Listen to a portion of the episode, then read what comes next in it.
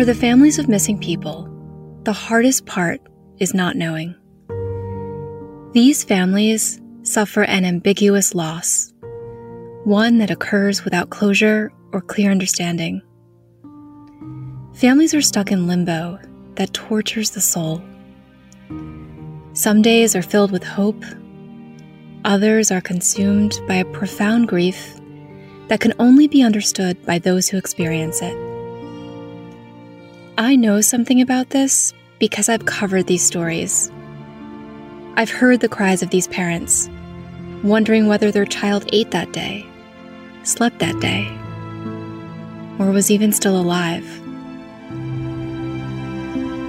Then the imagination turns darker. How were they killed? Did they suffer? To begin to make sense of what could have happened to Jennifer, we spoke with the people who knew her best her parents, brother, and boyfriend. We had to know her aspirations and achievements, her personality and quirks, her social life and relationships with her boyfriend, coworkers, friends, her daily routine, and all her mundane habits. We set out to learn everything we could about this young woman whose presence could still be felt in Orlando. Her photo on a tattered missing person poster on telephone poles and gas stations 14 years after her disappearance.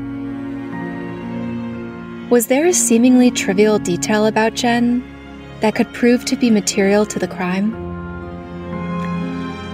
As it turns out, there was, which made Jennifer Kesse's disappearance all the more perplexing. I set out to meet the two people who knew Jennifer best her parents, Drew and Joyce Kesse. Nestled in a quaint beach community about an hour outside of Tampa, the Kesse family home might blend in with all the others, if not for the SUV parked out front. The Genmobile, as the Kesses call it, has Jennifer's beaming face across the side of it, the crime tip line prominently displayed underneath it. A perpetual reminder of the nightmare they're living. I had talked with them before on the phone. I had seen their face hundreds of times on TV. Their daughter's image is seared in my brain. I could manage this one, I thought. I was wrong. Upon greeting Drew and Joyce at the front door, my focus became on Dunn. I was distracted, really distracted. As I sat on their couch making small talk about Florida beaches and the weather, I thought to myself, what is it? And then it hit me. It was Joyce. In person, she looked identical to Jennifer. Her wide smile, her heart shaped face, the color and style of her short blonde hair. The resemblance was striking and for the first 20 minutes, I couldn't stop studying her every feature. My connection to Jennifer in this moment was real and profound, almost as if she was sitting right there across from me. Joyce spoke first. How am I coping? Me personally, on any given day, it's a roll of the dice. You know, some days I think that it's still a bad dream and you wake up and realize that it's not. The sadness is so overwhelming. The missing Jen, missing talking with her, missing laughing with her, it gets harder as time goes on. It doesn't lessen. And I just think of the things that she's missed out on and that we've missed out on. She would have been a great mom. She would have been a really great mom. but the sadness doesn't go away. The, you know, there, I mean, it's not like we sit around all sad all the time. And when we do have periods of lighthearted laughter and what have you, in the beginning, we both felt extremely guilty about anything living. Yeah. Uh, really, about living, about eating and a, a, lot of little quirks we both developed during that time of, well, if Jen's being held somewhere and she's not able to take a shower, then we shouldn't take a shower. I mean, like bizarre things like that that go through your head because you just, you don't know. there's no way that you could prepare yourself for the feelings and the emotions of that moment of getting that phone call and then the subsequent anxiety that continues to this day. It's your child. It's our our love child. For Drew Kesse, only one thing matters. I honestly feel as if we've pretty much lost our life. That we're here for one reason only right now, and that would be to find Jennifer for the good or the bad period. Just let us know. Don't care how, don't care when, don't care why, and honestly, don't care who. Simply want to know where my daughter is, dead or alive. That's, that's all I have. It's unconditional love. I, I literally get up, you know, like four or five in the morning every day, and I sit for two hours and have a couple cups of coffee. And honestly, every day I cry to myself. I sit here and say, I don't believe in two hours I have to go out and make a living. You know, most of it is to get myself out the door. Because what you find out is the world does not stop for anyone or anything. And either you're going to stay in it and try and cope and live with what you have, or it will eat you up so fast that you'll be sitting in the corner crying for your mother. So we have chosen to be proactive on every level. I think it's part of us as people, anyhow. But it, it this is no life for anyone, even the person who did this to Jennifer. Don't, we don't wish this even on that person. But it's it's it's a hell. It's a hell. We'll be back after this short break. New from the Fox News Podcast Network, a look back at the 2000 election. I will work for you every day and I will never let you down. Fox News presents Election Rewind 2000. Give me the opportunity to lead this nation, and I will lead. Subscribe now at foxnewspodcasts.com. I'm Guy Benson. Join me weekdays at 3 p.m. Eastern as we break down the biggest stories of the day with some of the biggest newsmakers and guests. Listen live on the Fox News app or get the free podcast at GuyBensonShow.com. I want people to know more about Jen, what her personality is like, what are her favorite hobbies, what are some of her quirks. If you could sort of paint a picture of Jen. She loved children. She absolutely loved children. She started babysitting at a really young age and became, as I said, a mother's helper and then wound up babysitting for a child with special needs who had a feeding tube and a seizure disorder. And as a 12 and 13 year old, on through high school, she would babysit for this uh, boy. She had a very nurturing way. Oh, very, very nurturing. She lit up a room as a small girl her and her good friend Lauren, very free spirited, and they would walk around our neighborhood pulling a wagon, and they made up index cards, Mother's Helper for hire. I mean, they started doing that at 11 and 12 years old.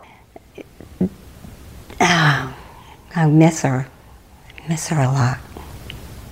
Miss having her in our life. Yeah. She's daddy's little girl. And then, you know, whenever she wanted anything, the tone of the voice is just, Daddy. I'm like, what do you need, Jen? Yeah. No matter what. As soon as you heard that, it was, what do you need? But we, we were very close. I, I was lucky enough to work out of the home my whole life in sales. I was able to get them off to school. So get them up, get them out. I love that personally. I absolutely love that and I got to see them grow. I got to see them come home and what the what you know, let's do the homework and this and that and everything else.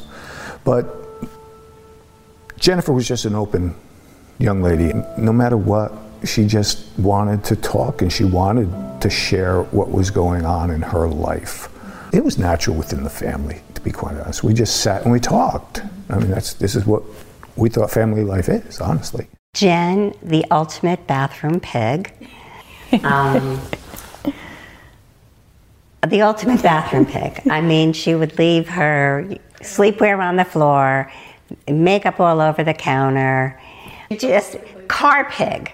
I mean, a car pig like you have no idea. She'd have as neat as a pin as her home was. Mm-hmm. Her car was the complete opposite. She would have, I don't know, how many junk mail things in the back of her uh, seat, in the front of the seat. She just always had stuff, shoes, pocketbooks. Oh, you know, you leave the house with this pocketbook. Oh, the other pocketbook's in the car. Let me click switch. You know, quick switch. I sat upright in my chair at hearing this.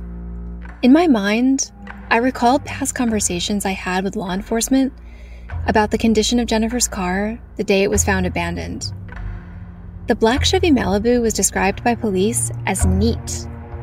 Not a single thing appeared out of place. I made a mental note of this as we continued our conversation. I'd delve more into it later. Jen and I in high school, we were like oil and water because we were too much alike. And we had a great relationship. Then high school, then you know the little conflict of I know more than you do, mom. No, you don't. No, you don't. and it wasn't until Jen went away to um, college and came home that first weekend that our relationship did the big changeover, and it became mother daughter as adults, and having almost a girlfriend type of relationship. We talked every day. Jen and I driving home to home from work I'd call her and we would just kind of, you know, talk about the workday, talk about people, you know, what you normally do. Just what are you doing this weekend? What's going, you know, what's going on in your life? This might sound odd, but I feel very uh, fortunate that we had 24 and a half years with Jen.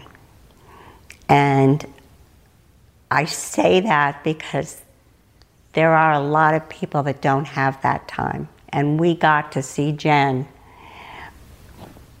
go through the teenage years. We got to see her graduate high school with honors and graduate college with honors and, you know, start a career that she had done an internship at the company she was working for. And when she graduated, they offered her three different positions of her choice. It was no surprise to anyone that Jennifer would go on to excel in her career. A finance manager at Central Florida Investments Timeshare Company in nearby Ocoee, Jen stood out. Basically, what she did was she streamlined the operations of the largest timeshare resort in the world. All of their financials, everything, you know, anyone who went to their resorts, what they spent, what they paid, all, all the good stuff. And it turns out that she was very good at that. And after she did her first department, which was the mortgage department, she saved the company an incredible amount of money. And the company then decided that it was a good opportunity for Jennifer to go through every single department in the company to streamline. In talking about Jennifer with me, her parents repeatedly described her as honest, to a fault. Jen is just that kind of person that you want to be around. She makes you feel good. I'm going to tell you, if she didn't like you, she didn't care for you, she wouldn't give you the time of day. She would not. She was sincere. She was yes. uh, genuine and mm-hmm. a straight shooter. real. Yeah, mm-hmm. a straight shooter is right. You could piss her off, and she would tell you because we're from New Jersey, and that's what we do. and she would let you know if she didn't like you, if you did something wrong or you crossed her. She wasn't a press um, you knew you always knew where you stood with Jennifer. In our four-hour interview with the Kesses, I learned something else about Jennifer that made this crime so unbelievably ironic and even more difficult to grapple with. Jen was safety conscious. Big time. She carried pepper spray on her keychain. Every day she checked in with her family she made sure to be on the phone with her dad or Rob whenever she was alone with the maintenance workers in her condo. And she was also a huge fan of crime shows like Law and Order, and would often talk about what she would do if she fell victim. Scenarios that most young people, thinking they're invincible, don't even consider. She was the safest of her sorority sisters, known as Mother Hen, and made sure people, you know, had their seatbelts on, the doors were locked. Her and I were big Law and Order fans, and I think that out of all of the police shows, in my opinion, I think that Law and Order is probably one of the um, most realistic. of the police shows in that they teach you a lot of what to avoid, how to avoid it, or what to do in certain situations. And Christmas Eve, the month before she was taken, Jen and I had had a mother daughter day, and you know, the Mannies and the Petties, and out for lunch and shopping. And we would talk about Law and Order and the different episodes, and what would you do if you found yourself being carjacked? Oh, well, you'd speed and crash your car because your air belt and she always wore a seatbelt. So, like, we ran these scenarios by each other, and if, you know, if anybody tried to hurt you, scream fire. She knew these things. She knew that if she ever found herself in the trunk of a car, to look for the trunk release or try to kick out the tail light, something. So I think the thing that I have, one of the hardest things wrapping my head around is how can someone so safe fall victim to this heinous crime. We, we were held up at gunpoint in our home before we had children. So as soon as they were old enough to start understanding safety, we started teaching safety to them. So they were they were used to, I mean they were just it was part of our lives just be about being aware of what's around you. One of Jen's main things was a safety call, a safe call.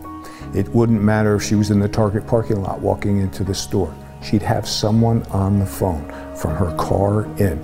And it used to be funny because if we got a call, it was, oh, no, the friend's around? Yeah, no, just hanging with me here, you know, and she'd walk in talking to you and then, okay, good, I was gonna, okay, I might call you back in about 10 minutes, okay, whatever. It almost was total habit. Mm-hmm. Just before she went away, she was trying to, fit, you know, get done with her punch list, which is all the little things after you buy a home that has to be done. And the people that were doing the work wouldn't leave paint. She had to get back to work. She's standing in the doorway with the door open, propped open, talking to me while these people are working. And she's like, Dad, like this is like the sixth time. I can't get them to finish up. I'm like, what else do they have to do? Well, I need the white trim picked up because it's all scratched up and everything. I said, fine. Have them put white paint in a Tupperware container. I'll do it I'm coming out next weekend. So, you know, no, we can't put it in there, can't put it. I'm like, oh my gosh. I'm like, Jen, I'll buy paint. It's white paint. Don't worry about it. So she said, okay. And presumably, that was the end of that. I learned that Jennifer was also fiercely protective of her younger brother Logan, who was 21 years old when she disappeared. He lives in Utah now, and we spoke on the phone we were close yeah. and we cared about each other. Was she very so, protective I mean, over you as her little brother? Very protective, but not in a crazy way. But definitely, mm-hmm. I mean, like it's just for sure. She always, yeah, for sure. So if anyone bothered you, she was she was not going to stand stand still and let it happen. That's the funny thing. All her friends will tell you too. She was protective of me, but I didn't know it like that, and vice versa. Though, yeah. honestly, it's it's just tough. I have to be honest with you. I mean, I I've done real well with the last handful of years of really compartmentalizing my life. You know what I mean? And really focusing on,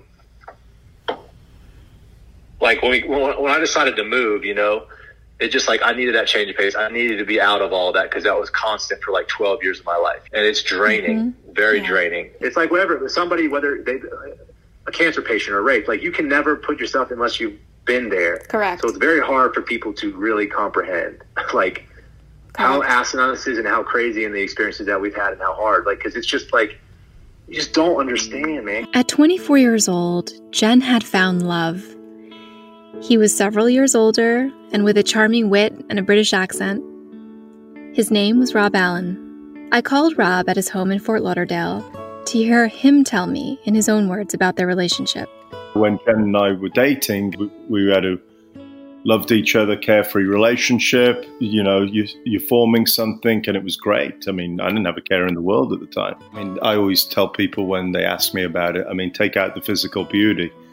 She's captivating. I mean, she'd walk into the room, I mean, smart, fun, energetic just great to be around. I used to look forward to see each other virtually every weekend. I know most people always would say I was cliche, but I really did look forward to the weekend because it was an opportunity to spend time with someone, even just watching a ball game or doing something mundane. It was just fun. How did you two meet?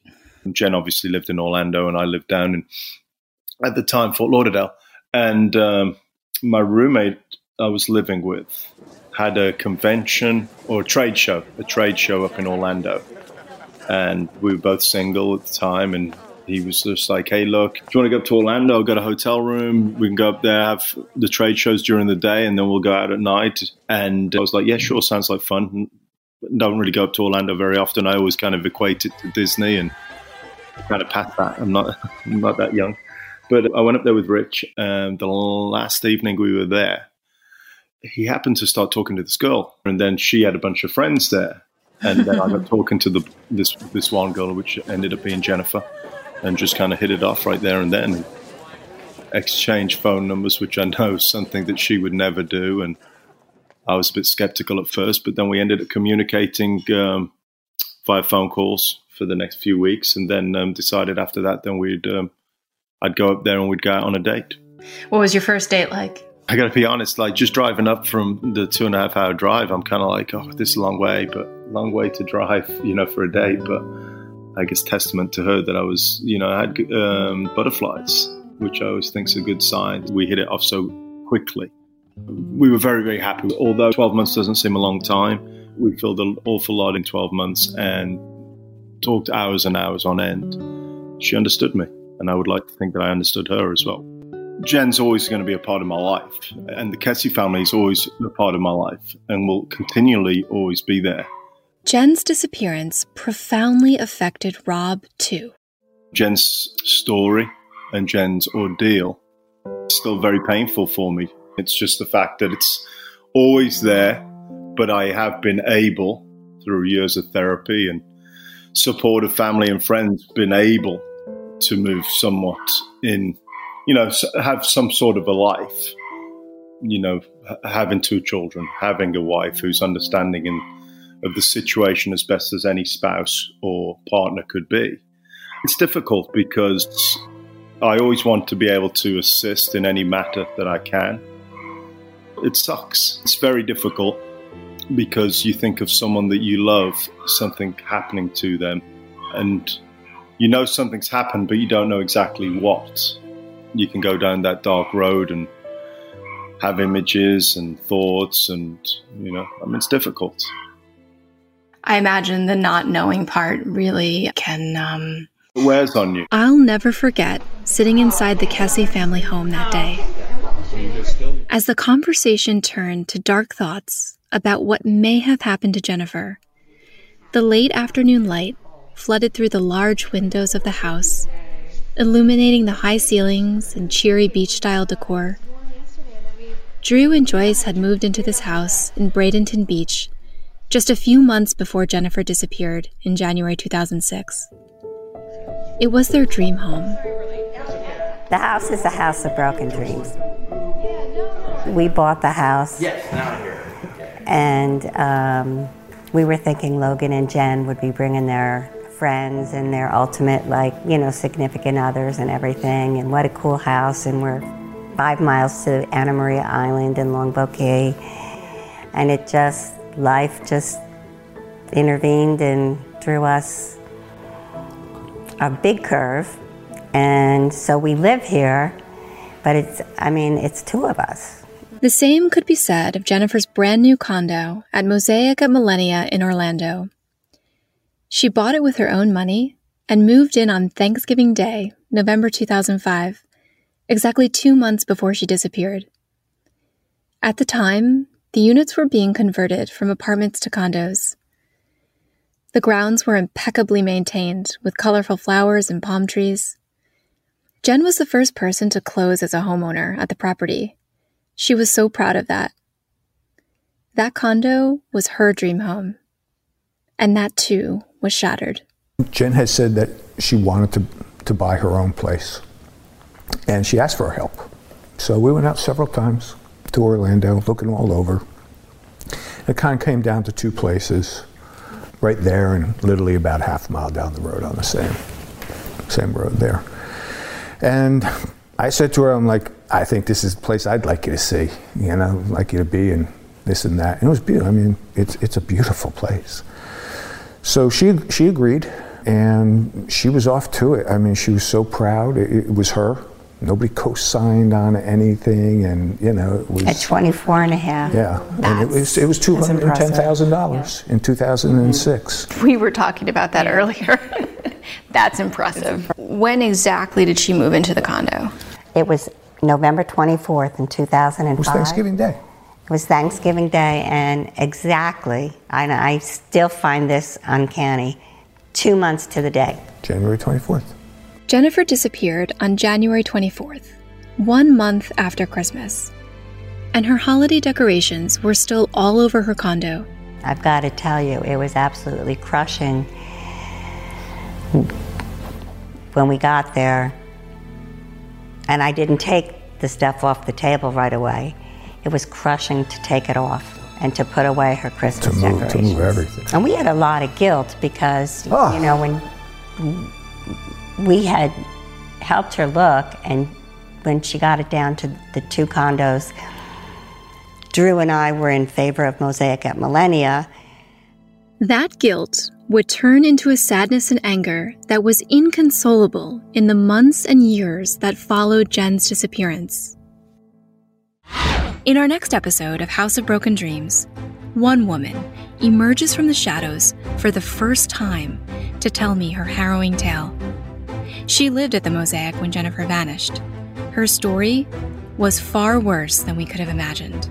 My friend would see somebody out and about late at night taking pictures of her. This is a legit zoom in camera. She would say she would see this person, like sometimes in a hallway. She was seriously worried for her safety.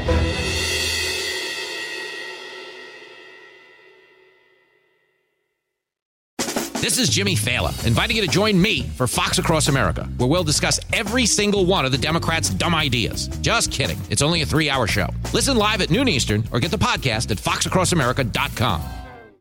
Prime members can listen to this show ad free on Amazon Music or subscribe wherever you get your podcasts.